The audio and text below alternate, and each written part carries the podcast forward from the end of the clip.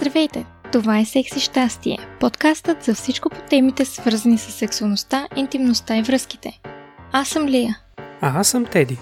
Аз съм психолог и специализирам в науката за секса и връзките. Изучавам и работя в сферата от години. А аз съм преподавател по западна и източна BDSM и фетиш култура и съм основател на сайта bdsm.bg. Тази седмица сме си наумили да говорим за темата за общуването преди секс, по време на секс, а скоро и за след секс. М-м, интересна тема и смятам, че се връзва много добре с предишната, в която говорихме за BDSM.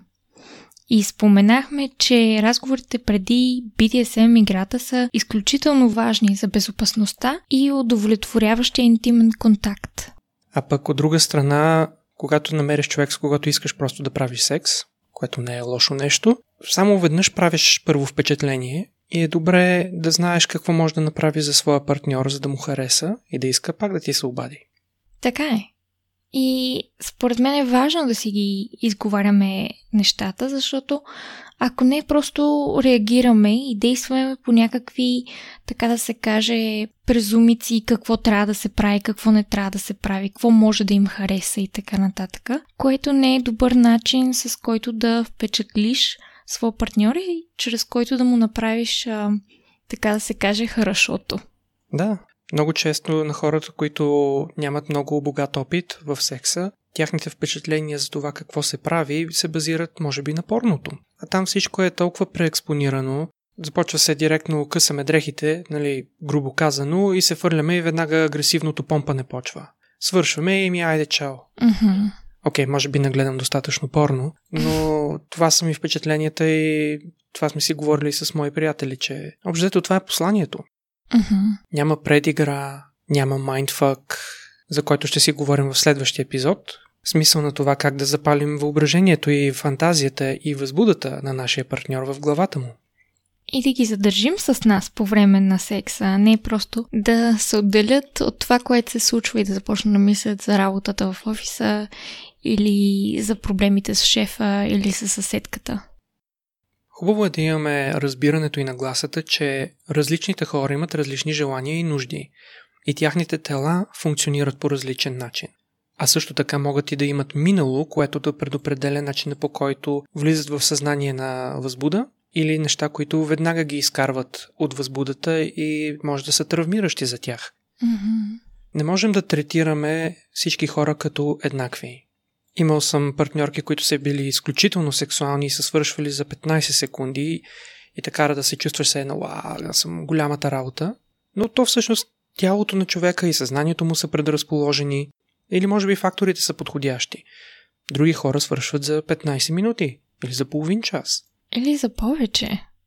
Някои искат да бъде по-грубо, по-интензивно, повече мръсно говорене, други искат да е по-нежно, пред играта да е по-дълга или въобще да има такава. И не трябва да се свиним да си казваме какво ни харесва и дори по време на игра или по време на секс да даваме някакви насоки. Mm-hmm. И е хубаво, когато на нас ни дават насоки, да не се обиждаме, а по-скоро да сме благодарни, че човека смята, че дори да сме направили доста грешки до сега, все още си струва да общува с нас и да даде шанс да се оцелим. В момента, в който човека осъзнае, че няма въобще смисъл повече да ти дава никакви насоки и да общувате, нещата са приключили. А дори да не сте направили грешки, винаги има място за това как да подобрим начина си на игра, на секс и тъй нататък. Винаги може да направим нещата още по-добре. Напълно. Издискутирахме защо трябва да си говорим преди секс. Но за какво трябва да си говорим? Какви неща трябва да си изговорим преди секса? Ами едно от много важните неща е да обсъдим какво е нашето здраве. Mm-hmm. Физическото ни здраве, емоционално, ментално. И хубаво е да се говори за тези неща преди да сте аха и да почнете секса. Защото е много лесно възбудата да ти замъгли съзнанието и просто да не ти се мисли по въпроса и когато те питат има ли нещо, за което трябва да знам. Примерно, когато практикуваме и BDSM, но и не само, особено с нови хора, ги питам, имаш ли ниско, високо кръвно, астма, диабет, епилепсия, припадъци, страх от тъмно, клаустрофобия, вадещи състави, липса на чувствителност в някои крайници, примерно нервни увреждания, проблеми с гръбнак, проблеми с гъвкавост, каквото и да е, което е от значение, за да може да заобиколя тези проблеми, ако имам решение за тях, и да си изкараме хубаво. Mm-hmm. Защото ми се случва на мен и на други хора да зададем тези въпроси точно преди да се разиграем. Казват ти, не, не, и с това съм окей, okay, и всичко ми е наред. И в момента, в който почваме и се почва, а, ама това не ми е окей, okay, ама аз имам проблем с това, тук имам травми. И се чудим, добре, как се случи това? Ами, защото обсъждаме те неща в момента, в който вече сме възбудени и ни се играе. И другото, което е, че много хора не знаят как да говорят за здравето си и забравят. Понеже здравето за много хора е нещо лично и нещо, което споделят само с доктора си и с много близки хора, може да е трудно за това да кажеш, а да, аз имам такива проблеми, такива проблеми. И включително и аз понякога забравям и не се сещам на време да кажа. Дори съвсем отделен пример, който дори не е свързан с секса. Моята котка си изгуби крака преди две години, преден крак. Не му личи, ако го гледаш така, нали, да си седи или да си лежи. Но много хора, когато са идвали на гости, приятели, познати и така нататък, са реагирали с малко така котката ти няма крак. И аз едва тогава се сещам да им кажа и да ги предупредя, че всичко е окей и така нататък. Просто защото не ми минава и през главата, че това може да е нещо, което може да направи впечатление на някой друг. Просто защото аз живея с това нещо всеки един ден и вече на мен не ми прави впечатление. А другото е, че това да споделиш с някого какви проблеми имаш, това е, те поставя в доста уязвима позиция. И в такива случаи е важно да имаш крепка нагласа и себеуважение и да знаеш, че споделяш тези неща не за да будиш и да търсиш съчувствие и съжаление, а защото е практично и целесообразно за това да си изкарате добре и двамата. Абсолютно. Разбира се, нормално е обществото ни е накарало да се свеним, да казваме за проблемите си, за да не ни смятат, че сме по-низши. Хората да не се възползват от това да ни гледат от високо. Това ни е и защитна реакция. Затова е трудно.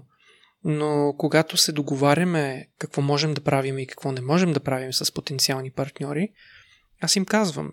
И разбира се, благодарен съм, че съм го научил това на една от конференциите, на които съм присъствал. И то е, ако имаш някакви проблеми здравословни или каквито да е други, кажи ми, не се притеснявай. Това, че ги имаш, не означава, че задължително ще откажа да правим каквото и да е. Но е важно да мога да потърся някакви решения, ако мога да ги заобиколя, ще го направя и ще адаптираме това, което правим спрямо потребностите ни и възможностите ни. Mm-hmm. Другото нещо, което често се изпуска, е да говорим за това какво се нуждаем, за да можем да се потопим в този опит с човека. Има ли нужда от, може би, по притъмнени светлини, за да се чувстваме малко по-добре с тялото си? Имаме ли нужда от това да заключим вратата, защото да речеме имаме травма от някой да връхлети и да влиза без да чука. Имаме ли нужда от това да речем да има кърпа до нас, ако се поти много или пък шише с вода и така нататък. Какви са нашите нужди, които можем да задоволим съвсем лесно и да се постараем, когато ги посрещнем, този интимен опит да бъде по-плавен, по-добър и така нататък. Друго е да тичаш по средата на секса по голо дупи из апартамента за чаша вода. Mm-hmm. Ако си го имаш до себе си, защото знаеш, че примерно много се потиш, много ти съхва устата и така нататък, по-хубаво да си подготвен. Дори такива малки нужди, ако ги посрещнеш, могат да направят чудеса. А други нужди могат да бъдат и емоционални да чуеш повече поощряващи думи от твоя партньор, да каже колко харесва това, което вижда в тебе, колко uh-huh. си секси, какво удоволствие му носиш, докато оглежда твоето тяло, начина по който се движиш, това, което си избрал или избрала като облекло. Uh-huh. Човека да се почувства желан и харесван и прият. Това е една базова нужда за всеки го. Или имаш нужда от малко по-интензивен майндфак. Да, използвам английската дума но я намирам за удобна. Да ти каже какви неща ще ти прави, какво ще му хареса да види да и живееш. Това са примери, които можеш да използваш. И другото, което трябва да вмъкна е, че за много хора лубриканта е нещо, което задължително трябва да имат със себе си. И трябва да се уверим, че нуждите на тялото са посрещнати. Има много митове за това, кой използва лубриканти и кога трябва да се използват и кога не, но това е тема за друг епизод. Да, лубриканти трябва понякога дори е възможно да се разсееш за момент и от това възбудата ти да замине. Не е срамно, примерно за една жена си каже, о, не, то аз ако не съм достатъчно влажна, кой знае какво ще си помисли мъжа. Mm-hmm. Много фактори може да има, може дори да не си добре хидратирана. Да. И възрастта също оказва влияние. Телата ни са различни. Има хора, които много лесно се увлажняват, постоянно са влажни, така да се каже, през целия опит и нямат нужда от лубриканти, но има такива, при които има нужда от лубрикант, защото така работи тяхното тяло. И това е окей. Okay. От друга страна е много важно да обсъдим какви са нашите лимити. Какво сме съгласни, какво не сме съгласни, какво бихме обмислили евентуално, ако се информираме повече и се договорим по-прецизно и какви неща непременно желаем да се случат. Mm-hmm. И лимитите са валидни и за двамата или колкото партньори участват, независимо дали са в ванила класически интимни отношения или в BDSM, независимо кой води, кой следва в играта, и двамата или всичките партньори имат правото да имат лимити. Всичките участващи в секса имат правото да кажат не и кажат ли не, това трябва да бъде уважено. Mm-hmm. Както казахме и по-рано, в предишния епизод може да имате и конкретни думи, защото може да искате да се боричкате, което всъщност да не означава, че се съпротивлявате реално, а просто е част от играта ви. Но кажеш ли даденото нещо, като дума, което сте се разбрали, означава стоп. Или означава забави малко, или намали малко интензитета. Mm-hmm. Когато става въпрос за лимити, не трябва да мислим само за неща, които са твърде екстравагантни или нетипични за половия контакт. Може да става въпрос дори за някои по-естествени и обичайни неща. Примерно някои хора не обичат да им пипаш краката и това е нещо, което ако направиш, те ще изгубят интерес, а може да се притеснат, може да им стане кофти и така нататък. И е важно да знаеш кои са нещата, които просто ще убият момента, ще убият връзката, ще убият нещата, ако ги направиш. Така че, когато си говорим за секса, преди да го направим, всичките тези неща могат да влязат в разговора и да подсигурят една безопасна среда, в която може да се насладим на телата си един на друг. Тук ще вметна това, че понякога договорките, които може да направите помежду ви, е необходимо да бъдат по-кратки и по-бързо да станат. Частни случаи на това са, например, на BDSM play партита или в свингър клубове, които ще обсъждаме в други ситуации, но това са ситуации, в които се запознаваш с някои хора дори на момента, харесате се, искате да направите нещо, което желаете заедно и нямате време да седнете да обсъждате 30-40 минути, да вадите списъци и да се запомняте всичките неща. Тогава, когато не си сигурен, че познаваш човека достатъчно добре, е разумно всичко, което решиш да опиташ да му направиш, да го загатнеш, да, го, да започнеш по-плавно и по-бавно, за да има време човека да усети какво ще правиш и ако това ще бъде проблем, да те спре, преди да се е превърнал в инцидент, който да ви развали настроението или да създаде някакъв по-голям проблем. Важно е обаче да отбележа, че много хора, доста по-често жени отколкото мъже, просто се съгласяват на това, което се случва с тях или което им се прави и нямат все още, така да се каже, глас, с който да се почувстват сигурни и да кажат какво правиш?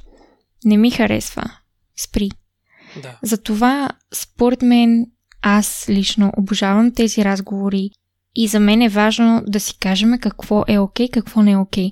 Най-малкото твърдите лимити трябва да бъдат абсолютно издискутирани и потвърдени преди да се прави нещо. Разбира се, когато става въпрос за нови хора, не мога да си кажеш всичко. Може да забравиш доста неща, но ти сам със себе си трябва да знаеш кои са границите, които ти не искаш да прекусяваш с никой и кои са нещата, с които ти не си съгласен, независимо от това какво се случва. Има го проблема, когато изпитваш страх, някаква тревога, задръжка да кажеш не и допуснеш да се случи това, което не ти харесва, последствие в тебе остава най-малко чувството, че нещо не е било наред, че си бил или била насилена. Това е травматизиращо и затова трябва да изградим нагласта в себе си да казваме ясно. Защото човека, когато може да смятаме, че е прекусил нашите граници и го чувстваме, че се едно ни е насилил, може въобще да не е разбрал. Mm-hmm. Много е тегава темата и трябва да направим цял епизод, може би дори два, за това как се случва насилието понякога без да го виждаме и без да го знаеме, как ние самите ставаме насилници и как ние приемаме насилие без да го осъзнаваме на момента. И без да осъзнаваме силата, която имаме в себе си и с която може да боравим за доброто на себе си и на другия човек. Отделно, освен лимитите, е хубаво да кажем и точно какви са нашите желания, какви са нашите фантазии, какви са нашите фетиши. Защото има хора, които не могат да свършат, ако не задоволиш техния фетиш. Има хора, които имат фетиш към дамски крака, обути в нежни найлонови чорапи, например. Доста често срещан. Но освен за фетиши, може да си поговорим и за това какво искаме от този опит, от тази среща. Дали искаш да си поиграете и да няма никакво проникване, или искаш просто секс. Окей ли е да се целувате или не? Искаш ли да влезете в роли и да се преструвате, че сте непознати хора? Искаш ли да отдадеш контрола, взимането на решения или пък да направиш нещо, което до сега не си правил. Всичките тези неща могат да се изговорят преди да правим секса, защото понякога, когато, както Теди каза, ако сме в един момент на ентусиазъм и възбуда, ние по-лесно се съгласяваме на неща, за които по-късно съжаляваме. И за това е важно да си ги изговорим тези неща и да изговорим какво искаме да се случи, за да си прекараме добре. Другото, което е изключително важно да кажа, защо тези разговори са толкова необходими, е, че подобни разговори помагат особено много на жертви на насилие да се чувстват овластени, да се чувстват в контрол, да се чувстват чути и уважавани в рамките на този интимен опит. Хора, които са били жертва на насилие, са били потъпкани, Техният избор е бил потъпкан, техният глас е бил отнет. И за това за тях е много важно да се чувстват в контрол, когато се случват нещата. Те да определят какво е окей, какво не и така да се каже да решават съвсем гласно какво се случва с тях и с тяхното тяло. Подобни разговори са нещото, което спасява психиката и удовлетворява физическите нужди на жертвите на насилие. А в тези разговори се включва и това какви са ви емоционалните спусъци. В смисъл, какви са нещата, които могат да ви провокират да влезете или да излезете от подходящото настроение. Да ви разстроят, например. Случвало се е хора да излязат напълно от игривото настроение и от ролята, в която са влязли в играта и тяхното съзнание да се върне в някакво травмиращо минало изживяване, което наподобява това, което реално харесва да им се случва в играта. Например, някои хора, които обичат да бъдат пляскани, може също така и да са били и жертва на физическо насилие. Отварям скобата, че има научни изследвания, които доказват, че няма директна връзка между това дали си имал травмиращи изживявания за това дали ще харесваш пляскане или нещо друго от BDSM. Mm-hmm. Но, ако си имал травмиращо физическо изживяване, е възможно това, което ти се случва в момента, да те провокира да се върнеш в спомените си и това да те разстрои.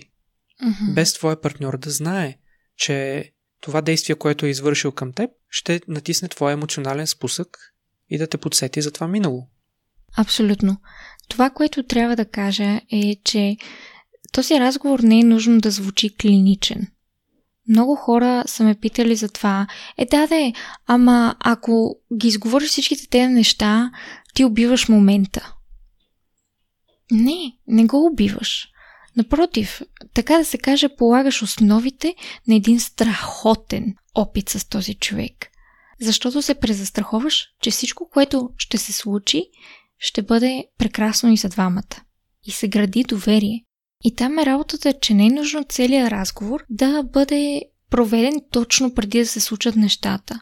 Особено ако градиш връзка с някой, може постепенно да си говорите за тези неща, преди дори да правите секс. Може в продължение на една-две седмици да си говорите за това какво е окей okay за вас, какво не е окей okay за вас, преди да стигнете до там да правите секс. За много хора това е начина по който нещата се случват, така или иначе, но е важно да знаете, че е окей, okay, ако имате нужда от малко повече време да изградите доверие с този човек и да се отдадете на един такъв интимен момент с него. Например, някои от нещата, които дискутирахме по-рано за здравето, за нуждите и за лимитите, те могат да се изговорят по-рано, защото това са неща, които са важни да се знаят и да не се говорят непременно в момента, в който сме толкова настървени за ласките на другия, че нямаме уши да ги слушаме. Докато желанията могат да са нещо, което започваме като разговор доста по-близко до момента, в който може да ги изпълним. Защо? Защото може дори да ни накарат да се възбудим още повече и да подготвят, така да се каже, това, което ще се случи, чрез един плавен преход от разговор в игра. Това на практика може да бъде и форма на mindfuck. Mm-hmm. Когато казваш какви неща харесваш да правиш на твоите партньори или какви неща ти харесва да ти правят, какви изживявания желаеш да им донесеш. Не трябва да забравяме и това е всъщност един много важен инструмент, който може да използваме в полза на нашите партньори, че жените имат по-пъстро и буйно въображение от мъжете. Ние това сме го коментирали и по-рано. Но когато говориш на една жена какви неща би правил, разказваше истории. Въображението и изгражда много мащабни и пъстри картини. Пичове и подобни. Ползвайте го. Mm-hmm. Ще ми се и да кажа, че когато провеждаш такива разговори с потенциалните си партньори, ти можеш много лесно да разбереш дали те са хора, които се интересуват от твоите нужди или само от своите. А това е важно да знаем, защото ако не се интересуват от нашите нужди, това означава, че ще ни използват като секс кукла. Или дилдо. Или каквото ще да е там. Като секс играчка, а не като човек, който има своите желания и нужди в интимен план. Или както го наричат в някои държави, фетиш диспенсър. Да, или към дъмстър. Ама трябва те да ги преведеме. Какво е фетиш диспенсър, Теди? Предполагам, че повечето хора знаят, че диспенсъра са те машините, дето си пускаш монетката и си избираш какво да ти снесе. Дали круасан, дали вафла. И също затова го наричат фетиш диспенсър, защото ти си просто си поръчваш, това е някаква машина, която изпълнява каквото кажеш и после ми я речал. Uh-huh. А пък към дъмстър е изключително грозна фраза на английски. Моля, не я използвайте. Към означава сперма, а дамстър означава коще, което ще рече не използвайте хората като коще за вашия биологичен отпадък в скоби сперма. Исках да отворя една допълнителна скобичка към нещо, което вече засегнахме, е, че тъй като сексът е тема табу, не сме свикнали да споделяме интимните си желания и оставяме на удовлетворени, защото правим секс на принципа на проба грешка и налучкваме на база на опита ни с предишни партньори и се надяваме това да е достатъчно за човека с когото правим секс сега. Нужно е и да изградим уверена нагласа в себе си и да кажем наясно съм със своята сексуалност и има неща, които са важни за мен. Искам да знаеш за тях и искам да знам какви са твоите.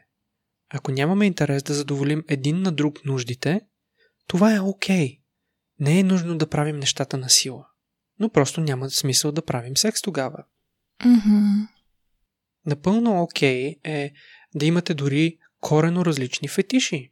Или, ако и двамата харесвате BDSM, да харесвате корено различни практики и да нямате или никакъв интерес към това, което вашия партньор харесва, или дори това да ви отблъсква и дразни. И дори да ви е лимит.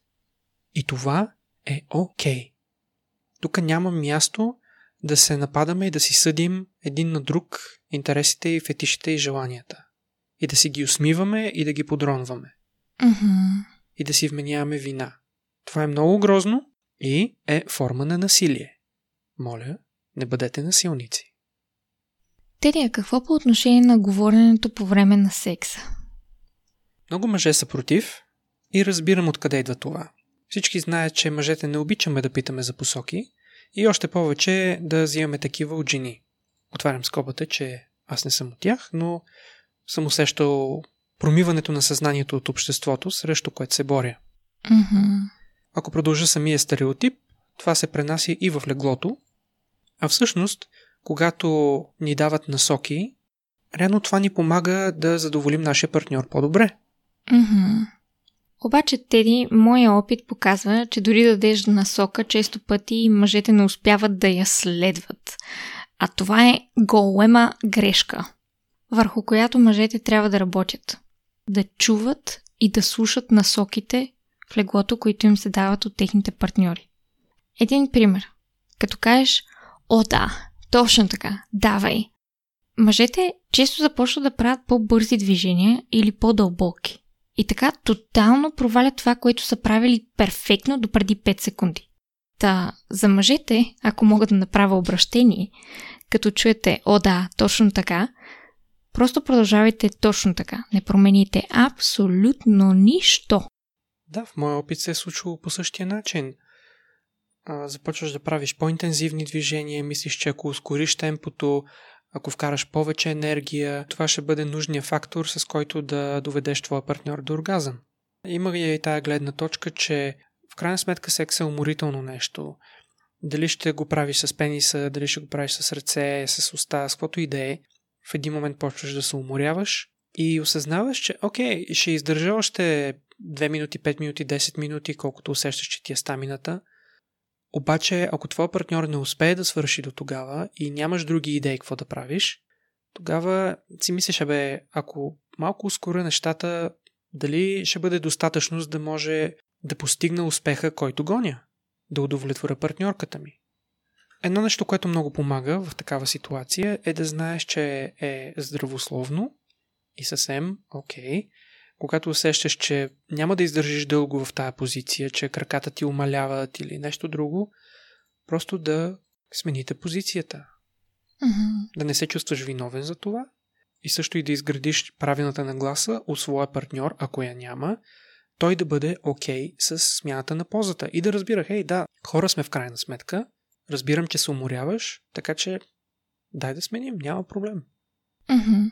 Слушайки подкасти на тема сексуалност и от статистиките, които хората си извадили, включително и секс работници, има статистика, че мъжете издържат около 10 на минути с ерекция. И в крайна сметка това не е срамно нещо, каквото е такова е. Но ако осъзнаеш, че твоята партньорка, например, говоряки пак за хетеросексуален секс, но окей, не задължително, адаптирайте го за себе си. Ако усещаш, че твоята партньорка няма да свърши докато ти стига твоята енергия и твоята ерекция, изградете нагласата да сте окей okay, да използвате нещо допълнително. Или дори да й позволиш тя сама да се свърши. Както каза за мъжете, че тялото има нужда от почивка, от различни пози, че не винаги нещата се получават така, както ги искаме. Това е важно да кажа, че се случва и при жените. В интерес на истината, при жените пенетративния секс или секса с проникване не е супер през цялото време. Шок все пак имаш чужо тяло в себе си, което колкото и да е, се тласка в други органи. И не винаги е приятно. Даже доста често става неприятно и полезно много бързо. И комуникацията трябва да я има и чрез вербална, и чрез телесна комуникация. Ние трябва да обменяме информация за това какво се случва с нас.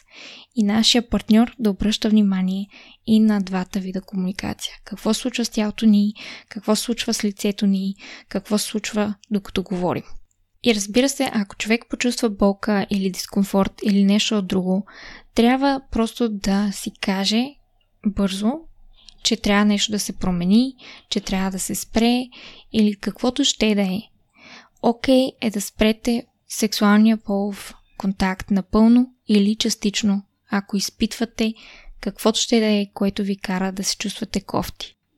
По-важно е да сме добре и здрави и щастливи с това, което се случва с нас и с телата ни, отколкото да търпим болка и кофти моменти и да изчакваме някой да свърши.